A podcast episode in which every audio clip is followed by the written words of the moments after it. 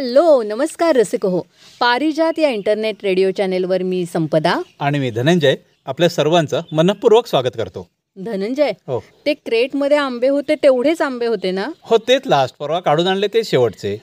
बघा नाही तर कुठेतरी ठेवलेले असतील आणि मग ते कुसले बिसले की माझ्या नावाने शंख करत बसतील नाही नाही हेच गॅरंटेड शेवटचे आंबे. मग हे फुकटच घालवलेस ते हेच झालं मामकं करायचं होतं तमकं करायचं होतं. तरी किती प्रकार केले सांग आंब्याचे? काय काय केले सांग तरी लिस्ट भरपूर प्रकार केलेत. आता मी काही सगळी यादी नाही इथे वाचणारे.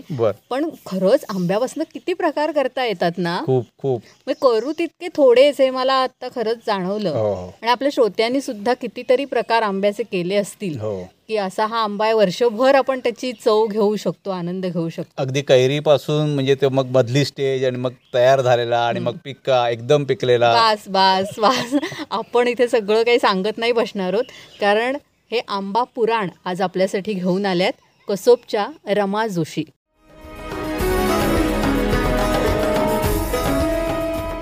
आंबा हा फळांचा राजा. हा आंबा आपल्याला त्याच्या विविध चवींनी वर्षभर समृद्ध करून जातो.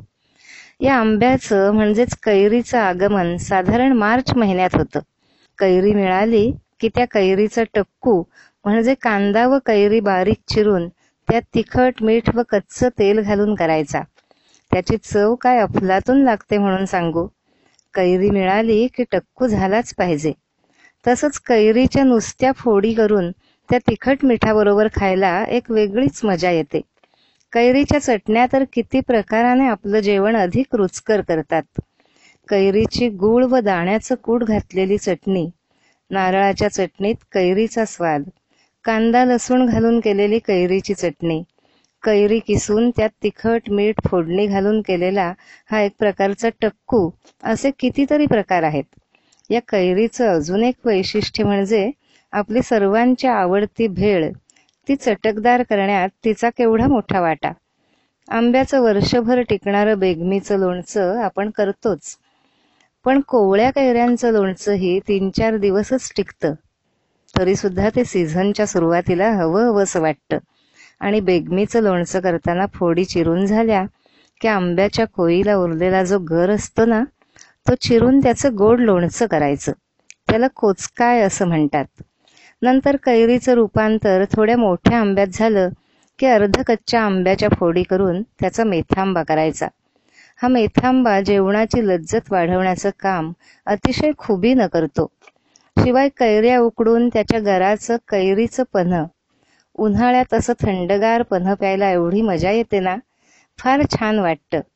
कैरीचं आंब्यात रूपांतर झाल्यावर सुद्धा तो अनेक प्रकाराने खाण्याची मजा काही औरच. आंबा पिकला की त्याच्या फोडी करून खायच्या. त्याचा रस काढून जेवताना पोळी किंवा पुरी बरोबर खायचा. पिकलेल्या आंब्याच्या फोडीचा मुरांबा सीझन नंतर खायला उपयोगी आणि जेवणात भाजीची कमी भरून काढणारा असा. त्याचबरोबर कच्च्या कैरीचा गुळांबा सुद्धा अतिशय सुंदर लागतो. तसंच त्या रसाचा जामही पोळीबरोबर खायला खूप छान. पिकलेल्या आंब्याच्या रसापासून आंबा पोळी आंबा मावा बाटली किंवा डब्यात सीलबंद केलेला आंब्याचा रस आंबा barfi mango milkshake mango ice cream अशा कितीतरी स्वरूपात आंबा आपल्याला विविध चवींचं सुख देऊन जातो. हापूस पायरी रायवळ तोतापुरी नीलम केसर आंबी भोपळी आंबा अशा विविध जातींनी उपलब्ध असलेले हे आंबे खवय्यांना तृप्त करतात. कच्च्या आंब्यांच्या फोडी करून त्या उन्हात वाळवून त्यांची आंबोशी केली जाते. ही आंबोशी मिक्सरमध्ये पावडर रूपात केली की त्याचा आमचूर होतो. या आंबोशीचं लोणचं सुद्धा खूप छान चवीचं होतं. पिकलेल्या छोट्या बिटक्यांचा उकडांबा म्हणजेच मोहरीतील आंबा हा सुद्धा बेगमीच्या लोणच्यासारखाच जेवणात मजा आणतो. अजून एक पारंपरिक प्रकार आठवला तो म्हणजे कच्चे आंबे उकडून ते मिठाच्या पाण्यात घालून ठेवायचे. आणि पावसाळ्यात कधीही जेवताना तोंडी लावणे म्हणून त्याच्या घरात मीठ तिखट गूळ व तेलाची फोडणी करून घालायचे. आणि त्यालाच आम असं म्हणतात. याचीही चव अप्रतिम लागते. शिवाय पिकलेल्या आंब्याचं कोयाडं आंब्याची कढी आंब्याचं सार असे कितीतरी पदार्थ आंब्यापासून केलेले असतात ते आपल्याला सुखावून टाकतात. या एवढ्या सगळ्या आंब्याच्या चविष्ट पदार्थामुळे तो फळांचा राजा आहे हे सर्वार्थानं पटतं. कसोबच्या रमा जोशी यांनी सांगितलेलं आंबा पुराण श्रोते आपण आत्ता ऐकलं श्रोते हो तुम्ही सुद्धा या आंब्यांचे वेगवेगळे प्रकार काय काही बनवले असतील तर आम्हाला लिहून पाठवा ना की तुम्ही या आंब्यांपासून काय काय बनवलं नक्कीच आम्हाला ते वाचायला आणि आपल्या श्रोत्यांबरोबर शेअर करायला आवडेल. धनंजय कसं असतं ना बघ ना म्हणजे आंब्याचा सीझन संपत आला आणि आता हळूहळू आपली शेतीची सगळी कामं सुरू होता होतील. म्हणजे आता पावसाचे वेळ लागले आता पा पाऊस वाट बघायला लावतोय की काय कळत नाहीये. हो बरोबर. यावेळी पावसाने थोडं चक्र आपलं बदललं. म्हणजे चौदा पंधरा मेलाच इतका खूप पाऊस आणि वादळ झालं. अर्थात त्या पावसाने एक चांगलं झालं की पाण्याची व्यवस्था त्यांनी चांगली करून दिली. हो, हो. त्यामुळे मे महिन्यात जे पाण्याचे हाल होतात लोकांचे ते तरी ॲटलिस्ट झाले नाही विहिरी वगैरे पाण्याने भरल्या. पण आता परत हा थोडा दुष्काळासारखं वाटायला लागला तर नक्की पडतोय की नाही वेळेवर पडणार आहे की नाही शेतीची कामं त्यामुळे थोडी लांबतायत की काय असं आता परिस्थिती वाटायला. आपले माड वादळामध्ये आडवे झाले होते हो. ते आता झाले ना उभे म्हणजे झाले उभे करून झाले ते आता जीव धरायला लागले. आता ते बहुतेक चांगले वाढायला लागतील. कसं असतं ना या निसर्गाचं म्हणजे एखाद्या वेळी एवढा वारा पाऊस येतो की त्यामुळे नुकसान होतं. आणि काय काय वेळेला तर तो अजिबात फिरकतच नाही. म्हणजे आपण त्याला कोरडा दुष्काळ म्हणतो हो. तर त्याच्यामुळे लोकांना वाट बघावी लागते. होय ना पावसाचा पडणारा एक थेंब किती मौल्यवान असतो हे त्यामुळे आपल्याला कल्पना येते. आणि शेतकरी इतक्या ह्या पावसाच्या अनिश्चिततेमुळे आता आपल्या अर्थार्जनासाठी जोडधंदा शोधायला लागलेत. बरोबरच आहे त्यांचं सुद्धा म्हणा. पण अं, प्रयत्न हे माणसानं करायला हवेत नाही का? हो. प्रयत्न करणे आपले काम. यशदाता मंगलधाम. वा किती छान सांगितलंस ना. म्हणून श्रोते हो प्रयत्न आपण करत राहायचं कारण तेवढंच आपल्या हातामध्ये असतं. यश देणं न देणं हे त्याच्या इच्छेवर अवलंबून आहे. पण हा जर देव कोपला ना म्हणजे आपण गोष्टीतनं वगैरे असं ऐकतो नाही का की देव कोपला इंद्रदेव कोपला हो. आणि मग पाऊसच पडला नाही. म्हणजे मी एक गोष्ट वाचली अशी आहे धनंजय की एकदा म्हणे भगवान इंद्र शेतकऱ्यांवर चिडले आणि त्यांनी जाहीर केलं की आता बारा वर्ष पाऊस पडणार नाही.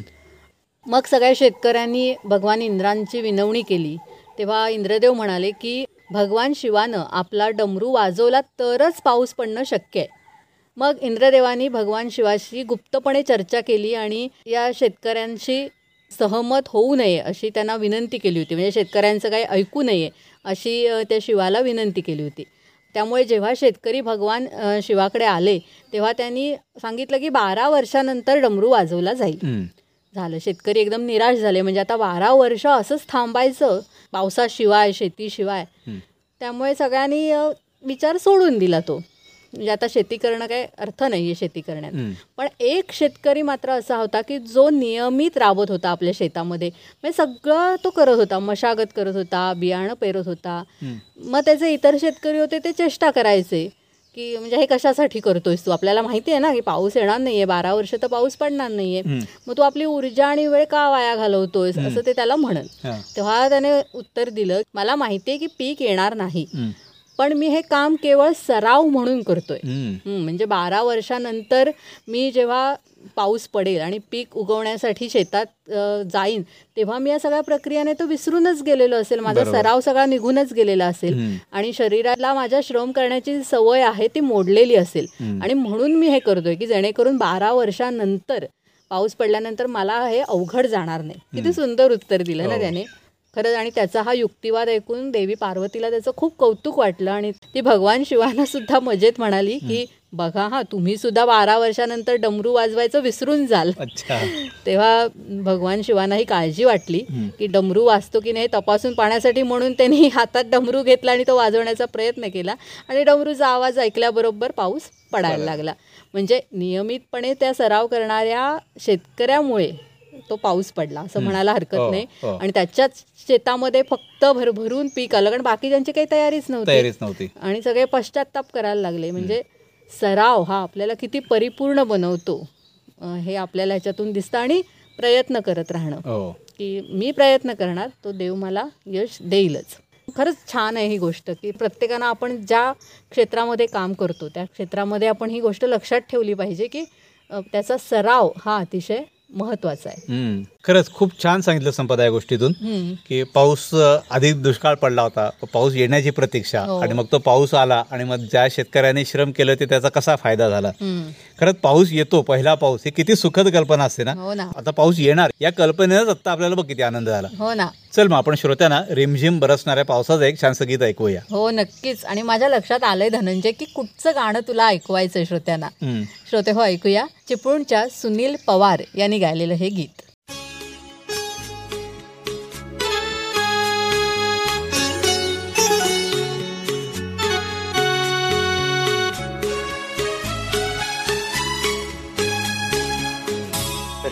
रिम झिम गिरे सावन सुलग सुलग जाए मन। इगे आज इस मौसम में लगी कैसी अगन। रिम झिम गिरे सावन सुलग सुलग जा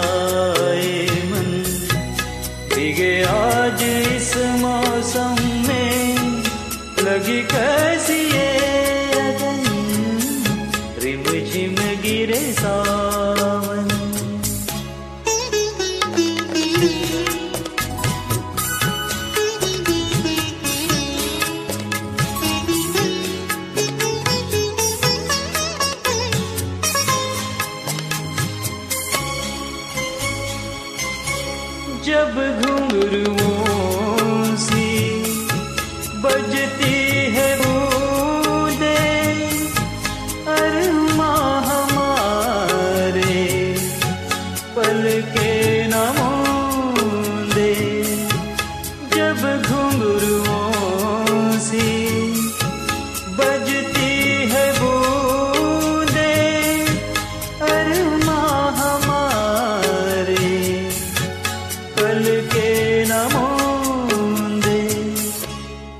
देखे सपने नयन सुलग सुलग जाए मन। भीगे आज इस मौसम में, लगी कैसी है अगन रिम झिम गिरे सावन।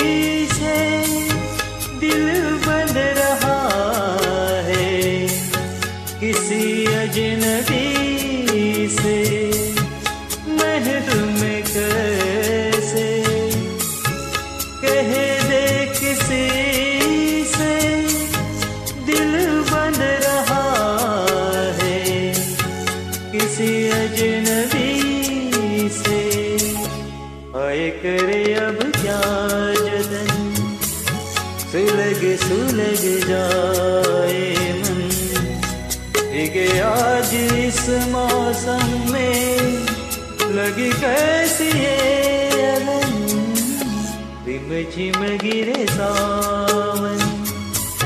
सुलग सुलग जाए मन। भीगे आज इस मौसम में लगी कैसी है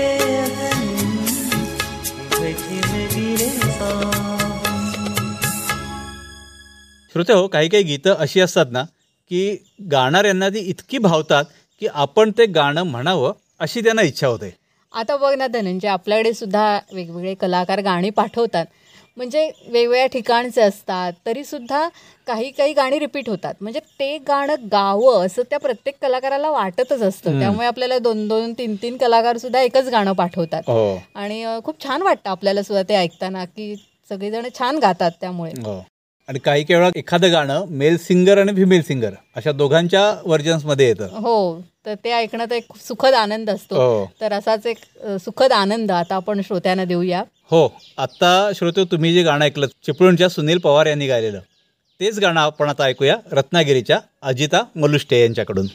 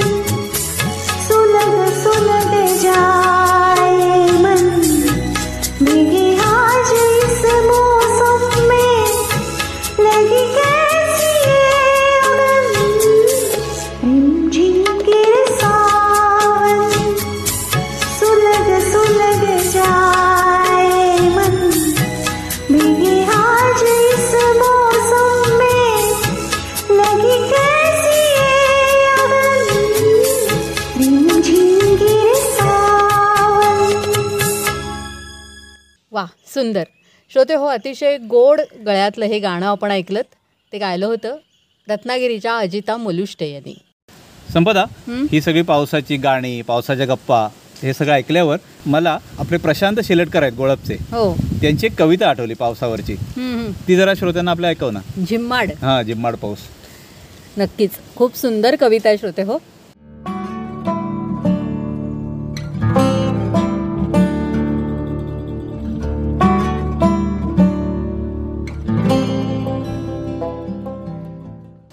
आला पाऊस पाऊस झोंबे झिम्माड गारवा. आला पाऊस पाऊस झोंबे झिम्माड गारवा. आता येणार ग साजरा ऋतू हिरवा हिरवा. आला पाऊस पाऊस चिंब झाडं फुलं पानं. हरखली सृष्टी गाई हिरवाईचेच गाणं. आला पाऊस पाऊस. आला पाऊस पाऊस थेंब टपोर तिच्या गाली. राही थबकून तिथे वेडा उतरे न खाली हं. आला पाऊस पाऊस. आला पाऊस पाऊस उभी झाडे थरारली. घरट्यात चिमणाबाई पिसा पिसात भिजली. आला पाऊस पाऊस दारी पागोळ्यांची नक्षी. दूर तिथे झाडावर गुडूप झाले ग पक्षी. आला पाऊस पाऊस. आला पाऊस पाऊस गेला पाचोळा आभाळी. काळ्या निळ्या ढगांशी विजराणी देई टाळी आला पाऊस पाऊस तसा नेहमीची तो येतो. आला पाऊस पाऊस तसा नेहमीची तो येतो. पण कसा दरवेळी नवा नवाच भासतो नवा नवाच भासतो.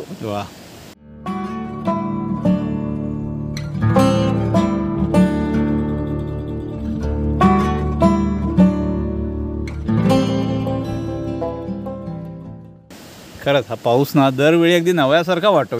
तरी आपण इतकी वर्ष गेली तरी नवीन दरवर्षाचा पाऊस हा तितक्याच नाविन्यानं आपण त्याचं स्वागत करतो. असतो. आणि प्रशांत शेलटकर यांनी इतकं सुंदर वर्णन केलं या पावसाचं. तर श्रोते हो तुम्ही सुद्धा अशा काही कविता करत असाल तर त्या आम्हाला अवश्य पाठवा. आपण ऐकताय Parijat internet radio channel. Sampada? आज तारीख किती? आज दहा जून. दहा जून. म्हणजे बघ आता खऱ्या प्रतिवर्षाप्रमाणे या तारखेच्या आसपास शाळा सुरू व्हायच्या मराठी हो शाळा ना मग इंग्रजी शाळा. मुलांची ती किती लगबग असायची आठवत आहे ना सगळं तुला हो. म्हणजे ते युनिफॉर्म नवीन पुस्तक सगळं नवीन लागायचं आणि त्यांना दप्तर, वॉटर बॅग. छत्र्या कधी रेनकोट बापरे आणि त्या मग पुस्तकांना कौर घालणं हो. हा म्हणजे ती सगळी लगबगच असायची मुलांची हो. आणि त्यांच्या बरोबरीन पालकांची हो पण आता या कोरोना काळामध्ये काय आता सुद्धा शाळा रेग्युलर सुरू होतील असं वाटत नाहीये ने दुसरं वर्ष आहे. गेल्या वर्षी पण तसंच गेलं. हो. गेल्या वर्षी काही मुलांना नवीन शाळेचा आनंद घेता आला नाही. आणि यावर्षी बहुतेक कठीणच दिसतंय म्हणजे पावसाळ्यात तरी शाळा सुरू होणं. त्यामुळे मुलं फक्त आठवणीतच शाळांच्या बहुतेक रमणार यंदा पण. जसं आपण आपल्या शाळेच्या आठवणींमध्ये रमून जातो नाही? हो म्हणजे शाळेचं नुसतं नाव आलं ना तरी सगळे ते दिवस आठवतात. होतात म्हणजे आता शाळातल्या मित्रमैत्रिणींचे ग्रुप्स आहेत व्हॉट्सअपवर हो. वगैरे. तर त्याच्यात सुद्धा आपण किती त्या जुन्या आठवणींमध्ये रमून जातो ना शिक्षकांच्या आठवणी आपल्या शाळेतल्या गमती जमती. पण ते सगळं अगदी आता आपण मोठे झाले तरी हवं हवं असं आपल्याला वाटत असतं आणि असं सगळं क्लिअर डोळ्यासमोर आपल्याला ते चित्र दिसत असतं. असं असं झालं असं असं घडलं. मग आपण इतक्या वर्षानंतर सुद्धा ते विसरू नाही शकत. हो. तर असाच आपल्या लहानपणीचा काळ आपल्यासमोर उलगडून दाखवत आहेत रत्नागिरीच्या दीपिका टिकेकर.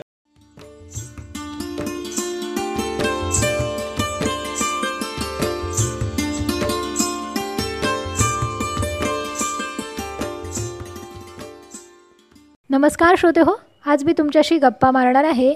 माझं बालपण आणि माहेरचं छोटंसं गाव वेरवली याविषयी. वेरवली लांजा तालुक्यातलं छोटंसं गाव.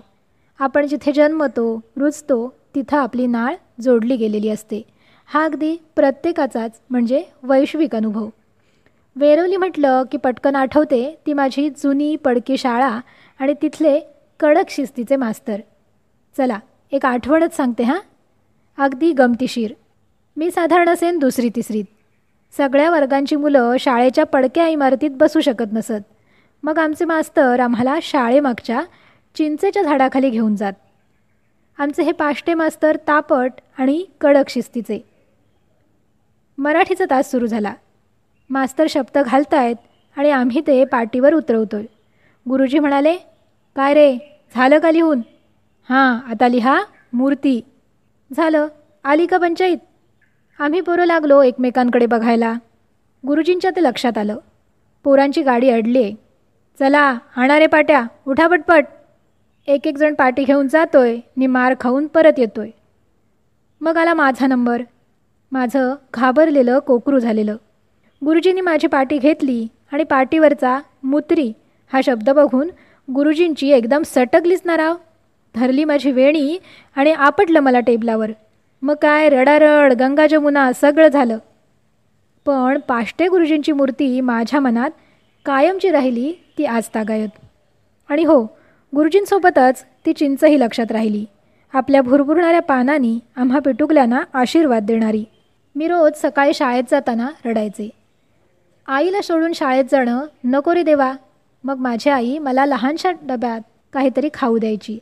आणि माझी शाळेत रवानगी करायची. आणि दुपारच्या सुट्टीत मी खाऊ खायला डबा उघडला की खाऊ गायब. मग माझं भोकाड पसरणं आणि पोरांचं मास्तरांकडे तक्रार घेऊन जाणं. हा कार्यक्रम आठ दिवस तरी चालला. मास्तरांनी जासूसी सुरू केली. पण चोर बिलंदर निघाला नि मास्तर तापले. नंतर भांडापड झाली की माझ्याच वर्गातला एक मुलगा माझा खाऊ गट्टम करतोय. कसं आहे ना मंडळी तेव्हा शाळेत पोषण आहार नव्हता आणि प्रत्येक घरी मुलांचं पोषण होईल एवढं अन्नही नव्हतं. पण हे आता लक्षात येतं तेव्हा खूप वाईट वाटतं. पोषणावरून आठवलं आम्हाला तिसरी चौथीत असताना शाळेत एक ग्लास दूध दिलं जायचं. बाकी तपशील आता आठवत नाही आहे पण आम्ही घरून एक ग्लास घेऊन जायचो आणि दुधाच्या रांगेत उभे राहायचो. त्या चुलीवर तापवलेल्या आणि थोड्याशा आटलेल्या दुधाची चव आजही जिभेवर रेंगाळते. आजच्या मुलांच्या भाषेत सांगायचं तर स्मोकी फ्लेवर असलेलं ते दूध म्हणजे सुख होतं सूख. आम्ही शुद्ध शाकाहारी. सोबतची मांसाहारी मुलं कधीतरी डब्यात एखादा माशाचा तुकडा घेऊन यायची आणि कोचून कोचून तो खायची. आम्हाला त्याचं कोण अप्रूप वाटायचं? त्या पोरांच्या चेहऱ्यावरचा आज डब्यात मासा मिळाल्याचा आनंद बघून नवलही वाटायचं. शिवाय आम्हा पोरीसोरींना फुलांचा गजऱ्याचा भारी सोस. मग एकमेकींसाठी मस्त गजरे घेऊन जायचो. कधी बाईनंही गजरा द्यायचो आणि खुश करायचो. या गजऱ्यांसाठी आदल्या दिवशी मोगरा कोरंटी चमेली कुंदा यांच्या काळ्या तोडायच्या आणि आईला गजरा करून देण्यासाठी मस्का लावायचा. तयार झालेला गजरा दवात ठेवायचा आणि सकाळी उमललेल्या फुलांचा सुवास श्वासात साठवायचा. आणि असा हा गजरा केसात माळून शाळेत जाणं म्हणजे निव्वळ आनंद. आणि हो एक राहिलंच की मधल्या सुटीतला डबा खाऊन झाल्यावरचा दगडांचा खेळ. पाच दगड हातावर घेऊन हवेत उडवायचे आम्ही त्याला पंची म्हणायचो. अर्थात हे सगळं चालायचं ते बाईनं चुकवूनच हा? कारण आमच्या बाई एवढ्या ताकदीनं आमच्यावर ओरडायच्या की जाम टरकायचो. कधी बाईंचं लक्ष गेलंच की मेलो. बाई टिपेचा स्वर लावून डाफरायच्या. काय रे? गुरज राखायचेत का तुम्हाला? चला चला पळा अभ्यासाला पळा. मग काय? आम्ही पळत पळत वर्ग गाठायचो आणि अभ्यासाचं नाटक करायचो. पण आम्ही खूप शिकावं हा त्या रागवण्यामागचा प्रामाणिक हेतू आता लक्षात येतो. श्रोते हो अशा कितीतरी गोष्टी आहेत ज्या त्यावेळी रुजत गेल्या. मनाच्या टीप कागदावर कायमस्वरूपी उमटल्या. आज मागं वळून पाहताना शाळेचं तिथल्या संस्काराचं मूल जाणवतं आणि शाळेच्या बालपणाच्या पुन्हा एकदा प्रेमात पडावंसं वाटतं. नमस्कार.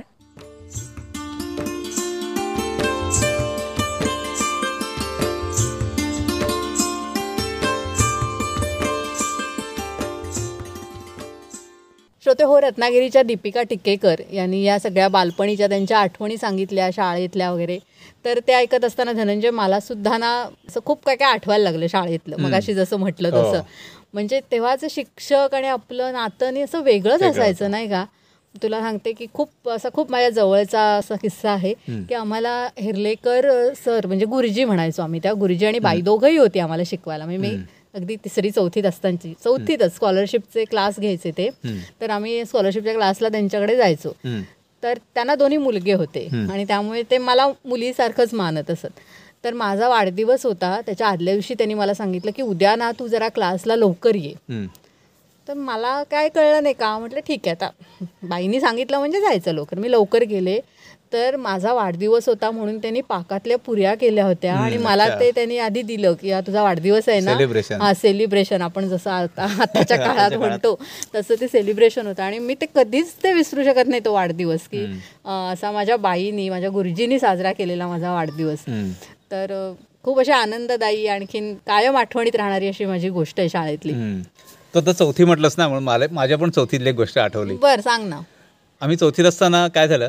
आमच्या शाळेची एक नवीन इमारत बांधायला घेतली होती. एक जुनी इमारत आहे दीडशे वर्षापूर्वीची शाळा आहे आपली. आणि तिथेच एक नवीन इमारत बांधायची आपली कसोप मधली हो कसोबची मराठी शाळा. आणि त्या शाळेची एक नवीन इमारत बांधायची होती. अच्छा. आणि त्या इमारतीला प्रत्येक मुलानं श्रमदानानं वाळू आणावी असं त्यावेळच्या शिक्षकांनी संकल्पना मांडली. बरोबर. म्हणजे वाळू त्यावेळी काय वाहतुकीची साधनं नव्हती आत्तासारखे टेम्पो ट्रक नव्हते सगळी वाळू आणायची ती डोक्यावरून आणायची. हो. मग मजूर आणत त्याबरोबर आपली मुलं पण जातील तो पण आनंद घेतील. हो हो. म्हणून मग शिक्षकांनी सांगितलं की वाळू मुलं श्रमदानाने घेऊन येतील. मग आणायची कशी. सगळ्या मुलांकडे दप्तर म्हणजे पिशव्या त्यावेळी. मग गुरुजीने काय सांगितलं? की सगळ्यांनी आता दप्तरातली आपापल्या वह्या पुस्तकं इथेच काढून ठेवा आपल्या जागी आणि आता पिशव्या घेऊन आपल्याला समुद्रावर वाळू आणण्यासाठी जायचंय. पटापट मुलांनी सगळ्या आमच्या वर्गातल्या पिशव्या रिकाम्या केल्या आणि ती मुलं तयार झाली जायला. मी आपल्या गुरुजींच्या तोंडाकडे बघत राहिलो. का तुझ्याकडे दप्तर नव्हतं? माझ्याकडे पण दप्तर होतं. पण माझ्याकडे त्यावेळी पेटी होती. तुला आठवतं पेटी? त्यावेळी. प्लास्टिकची पेटी असे अशी अल्युमिनियमची पेटी असे. त्याला अशी काय म्हणतात कडी असायची. हो तर माझी छान अशी निळी मला अजूनही आठवते ती निळ्या रंगाची अशी माझी प्लास्टिकची चौकोनी पेटी होती. आणि बाकी कोणाची वर्गात कोणाकडेच नव्हती. ते सगळी मुलांना असे माझा हेवा करायची. की याच्याकडे फक्त पेटी आहे आपलं साधं दप्तर आहे. आणि मला वाटायचं ही मुलं कशी छान दप्तरात आणतात. आपल्याला कशी पेटी अरे देवा. अशी गंमत. तर मला प्रश्न पडला मी पेटीतनं कशी वाळू आणू? मग गुरुजींनी हे ओळखलं की आता ह्याला प्रश्न पडला की आ, वाळू आणायची कशी? मग त्यांनी काय केलं? तिसरीतल्या एका मुलाला बोलावलं. आणि त्याला सांगितलं तुझं जरा दप्तर पिशवी रिकामी कर आणि याला दे. याला घेऊन आम्ही वाळू आणायला जातोय. त्या मुलांनी लगेच गुरुजींनी सांगितलं म्हटल्यावर पिशवी आपली रिकामी करून दिली. मग आम्ही गेलो समुद्रावरून वाळू घेऊन आलो. शाळेजवळ ती वाळू रिकामी केली. आणि संध्याकाळी शाळा सुटल्यावर मुलं आपापल्या घरी निघून गेली. थोड्या वेळानं काय झालं? त्या तिसरीतल्या मुलाची आई आमच्या घरी तावा तावान भांडत आली ना. घरी? हो घरी येऊन भांडायला लागली इथे. बापरे. अहो तुमच्या मुलाचं दप्तर साबूत ठेवण्यासाठी तुम्ही माझ्या मुलाची पिशवी का न्यायला लावलीत? असं ते भांडायला लागले आई बाबांजवळ घरी काय माहिती सुद्धा नसेल घरी या कदाचित. विषय काय माहिती नाही परस्पर गुरुजींनी केलेली गोष्ट आणि मुलांना कसं गुरुजींनी सांगितलं म्हटलं ते करायचं. बरं त्या एकट्या मुलाची पिशवी गेली होती असं नाही वाळूला. आमच्या वर्गातल्या अन्य मुलांच्या गेल्याच होत्या. म्हणजे खरं एवढं त्या आईला आक्रसाळेपणाचं करण्याचं कारण पण नव्हतं. हो पण काय त्यावेळेच्या अशा एक एक असत गोष्टी. म्हणजे ते मग ते बाईला समजावताना आम्हाला नाकी नव्हतं की मुद्दाम आम्ही केलेलं नव्हे. गुरुजींनी सांगितलं त्यामुळं खरोखर पिशवी त्यावेळी द्यायला नव्हती माझ्याकडे म्हणून हे नेली होती मी. पण ही आठवण मी कोरून राहिली असं लक्षात राहतं दोन्ही प्रकारचं असतं. म्हणजे शिक्षकांनी सांगितलंय म्हणजे तेव्हाचे पालक अगदी डोळे झाकून विश्वास ठेवत असत. आणखीन असे पण पालक असायचे की दोन फटके मारलेत तरी चालेल मुलाला म्हणजे चांगली शिस्त लागली पाहिजे. हो. पण आत्ताचे नियम म्हणजे सगळे मुलांना हात लावायचा नाही. ते म्हणजे आपण त्या आत्ताच्या शिक्षण पद्धतीविषयी नकोच बोलूया. तर असा तो सगळा तेव्हाचा काळ होता. पण धनंजय आत्ता बघितलं ना आपण तर हल्लीची मुलं खूप स्मार्ट आहेत नाही? हो हो हो. म्हणजे आपल्या वेळेची जर तुलना केली की आप-. आपण तेव्हा कसे होतो आपल्याला आता- फक्त नाकासमोरच माहिती असायचं. शाळेत. गेलं शाळेचा अभ्यास घरी आल्यावर परवाचा म्हणणं आणि काय काय खेळणं. नेहमीच ठरलेल्या गोष्टी तेवढ्याच माहिती. आत्ता हे टेक्नॉलॉजीमुळे मीडियामुळे मुलांना खूप माहित्या पण झालेल्या असतात आणि मुलं एकदम स्मार्ट बनलेली आहेत. नाही का? म्हणजे आपण गेल्या वेळेला श्रोते हो तुम्हाला आठवत असेल की सुजाता प्रसादे यांनी त्यांच्या व्हॉट्सॲप ग्रुपमध्ये एक अनोखी स्पर्धा घेतली होती. की ज्याच्यामध्ये त्यांनी वेगवेगळे विषय देऊन निबंध ऑडिओ स्वरूपामध्ये मागवले होते. वेगवेगळ्या वयोगटानुसार. हो आणि आपण त्याचं परीक्षण केलं होतं. तर त्याच्यामध्ये आपण बघितलं की किती मुलं छान बोलत होती. तर तो एक बालगटातला छोटा गट होता. तर आज आपण बालगटातला जो मोठा गट आहे तर त्यांचे ऑडिओ स्वरूपातले निबंध ऐकणार आहोत. सुरुवातीला आपण ऐकूया रत्नागिरीच्या निर्मिती बेर्डे हिचा हा निबंध. हिचा हा निबंध आहे माझं आवडतं पुस्तक याविषयी. Hello everyone I am Nirmiti Berde and here to speak a few words on my favourite book books are friends who never leave you aside I find this saying to be very true I enjoy reading books they help in increasing our imagination power I have read several books. However, one book that will always be my favorite is Harry Potter. I have read all the books of this series. Still, I read it again and again as I never get bored of it. Harry Potter is authored by most eminent writer of our generation, J.K. Rowling. This book shows the wizarding world and its working. This book series contains of 7 books, but I have my particular favorites. One of them is The Harry Potter and the Philosopher's Stone. It is the first book in the book series. It is also called The Harry Potter and the Sorcerer's Stone. I liked the first book so much that I could not stop myself reading the rest books. It is one of the most interesting and fascinating books in the whole series. This series contains a lot of lessons. Firstly, it tells us the importance of friendship. Harry, Hermione, and Ron, this trio in the entire book series, taught me the true value of a good friend. It also taught me that no one is perfect in the world. Everyone has a good and evil inside them. It all depends on what you wish to be. In last, these books taught me the truth meaning of hope. It taught me that there is a light at the end of the tunnel. And these are some of the most important and interesting things which I learned from Harry Potter book series. At the end, thank you everyone for giving me an ear and I hope you will try and read these books. With this note, I would like to conclude. Thank you. आपल्या आवडत्या पुस्तकाविषयी बोलत होती रत्नागिरीची निर्मिती बेर्डे आणि धनंजय मला काय आवडलं माहितीये का त्याच्यात की. या पुस्तकातून आपण काय शिकलो हे सुद्धा तिने या ह्याच्यामध्ये उल्लेख केलाय. आणि वाचन तर ह्याच्यासाठीच करायचं असतं ना की त्यातून आपण काहीतरी घेऊ शकू हो. तर त्यामुळे मला तिचा हा निबंध खूप आवडला तिने छान लिहिलाय आता आपण ऐकूया रत्नागिरीच्या ग्रीष्मा प्रसाद हिला तिचा विषय आहे ऑनलाईन स्कूल माझी प्रतिक्रिया. डिसेंबर दोन हजार एकोणीसला चीनमध्ये काहीतरी रोगाची साथ आली आहे असं कानावर पडायला लागलं. याचे परिणामही वाईट आहेत हेही समजलं. पण हे भारतात कुठे असं म्हणता म्हणता भारतात कोविड नाईन्टीनची लाट येऊन कधी सुनामी पसरली हे समजलंही नाही. अरे साधं सर्दी पडसं असेल जाईल दोन चार महिन्यात असं म्हणता म्हणता जगभरात quarantine positive swab test negative असे शब्द त्या व्हायरस सारखे पसरले पण. लॉकडाऊन करत प्रत्येक देशाच्या सरकारने या युद्धाशी कसं लढावं यासाठी प्रयत्न चालू केले. इथून पुढे मानवजात एक तर घरात हॉस्पिटलमध्ये सरणावर नाही तर पीपीई किटमध्ये वावरताना दिसू लागली. आणि प्रत्येक घरात एखादी पॉझिटिव्ह केस नाही तर जवळपासचं कोणीतरी कोविड नाईन्टीनशी झुंजताना किंवा हार मानताना दिसू लागलं. जीवाची भीती तयार झाली. जीवाच्या या भीतीने माणसं घरात राहू लागली आणि सगळं कसं बदलून गेलं. वर्क फ्रॉम होमचा नवीन पण काम चलाव तोडगा निघाला. अन्न वस्त्र सारख्या मूलभूत गरजा दारापर्यंत येऊ लागल्या. मग शिक्षण का नाही? आणि ह्यातूनच ऑनलाईन शाळेने जन्म घेतला. आधी झूम ॲप मग तर काय? तर चीनशी लढायचं. चीनचा बहिष्कार करायचा म्हणून गुगल मीट अशी याने शाळा चालू झाली. आधी शिक्षकांचा गोंधळ होता. मग तेही आत्मसात करून शिक्षकी पेशाने कोणतीही गोष्ट शिकण्यासोबत शिकावं कसं हे दाखवून दिली. मग मुलांची कसरत चालू झाली. शिक्षक पुढ्यात नाही मग करा मस्ती. ह्या विचारात मुलं असताना हळूहळू मुलांनी शिक्षण प्रणाली हीच असू शकते हे आत्मसात केलं.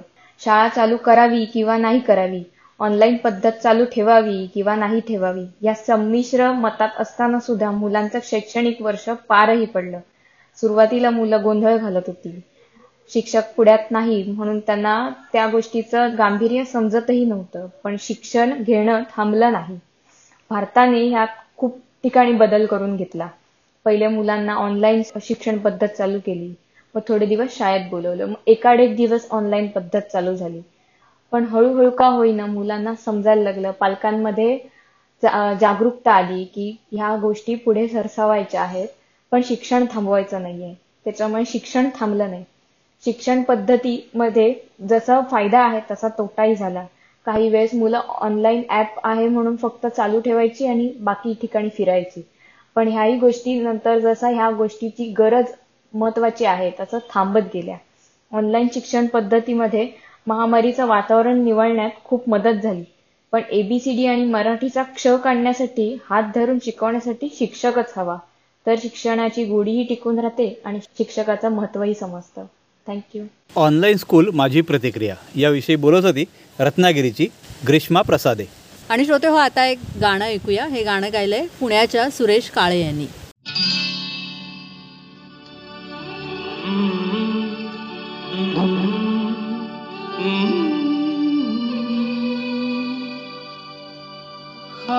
हो तुम या कोई हकीकत हो तुम निपट देर से कितनी दूर खड़ी हो और करीब आ जा।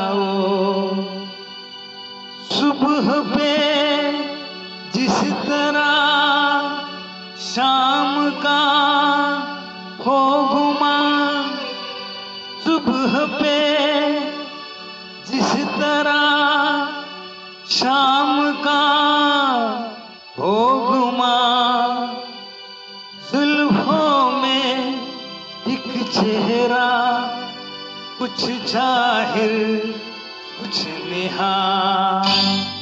खाब हो तुम या कोई हकीकत कौन हो तुम बतलाओ। हो देर से कितनी दूर खड़ी हो और खड़ी बाजार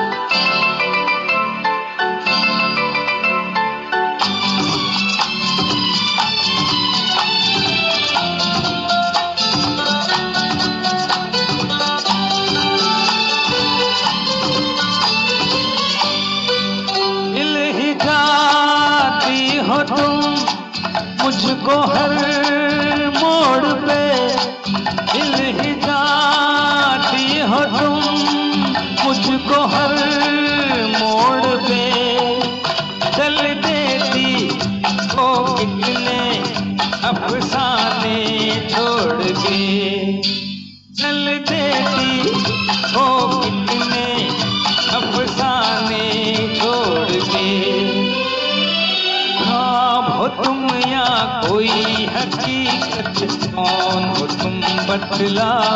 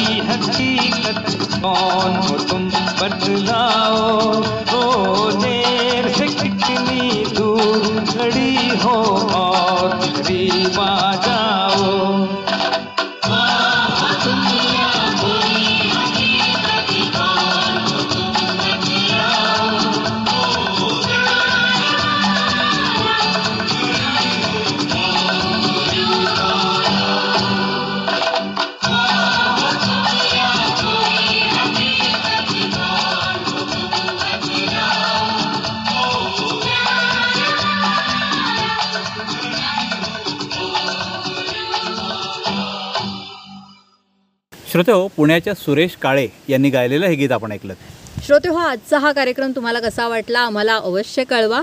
त्यासाठी आमचा व्हॉट्सॲप नंबर आहे nine four double two four two nine three three three. तसंच फेसबुकवर पारिजात रेडिओ या नावाचं आपलं फेसबुक पेज आहे. तिथे सुद्धा तुम्ही तुमची प्रतिक्रिया नोंदवू शकता. आपलं टेलिग्राम चॅनेल देखील आहे पारिजात रेडिओ नावाने. त्यावर आपल्याला कार्यक्रमाचं शेड्यूल मिळू शकेल. श्रोते हो पारिजात रेडिओचे सर्व जुने एपिसोड्स आपण ऐकू शकता आमच्या पॉडकास्ट प्लॅटफॉर्मवर अँकर dot F M slash Parijat radio. या लिंकवर आपल्याला हे सगळे जुने कार्यक्रम मिळू शकतील. किंवा फक्त गुगलमध्ये जाऊन सर्च करा गुगल पॉडकास्ट पारिजात रेडिओ आणि निवडा हवा तो एपिसोड तेव्हा श्रोते हो भेटूया येत्या गुरुवारी नव्या कोऱ्या फ्रेश कार्यक्रमासह. आणि आता या कार्यक्रमातून मी संपदा जोशी. आणि मी धनंजय जोशी आपला निरोप घेतोय. नमस्कार. नमस्कार.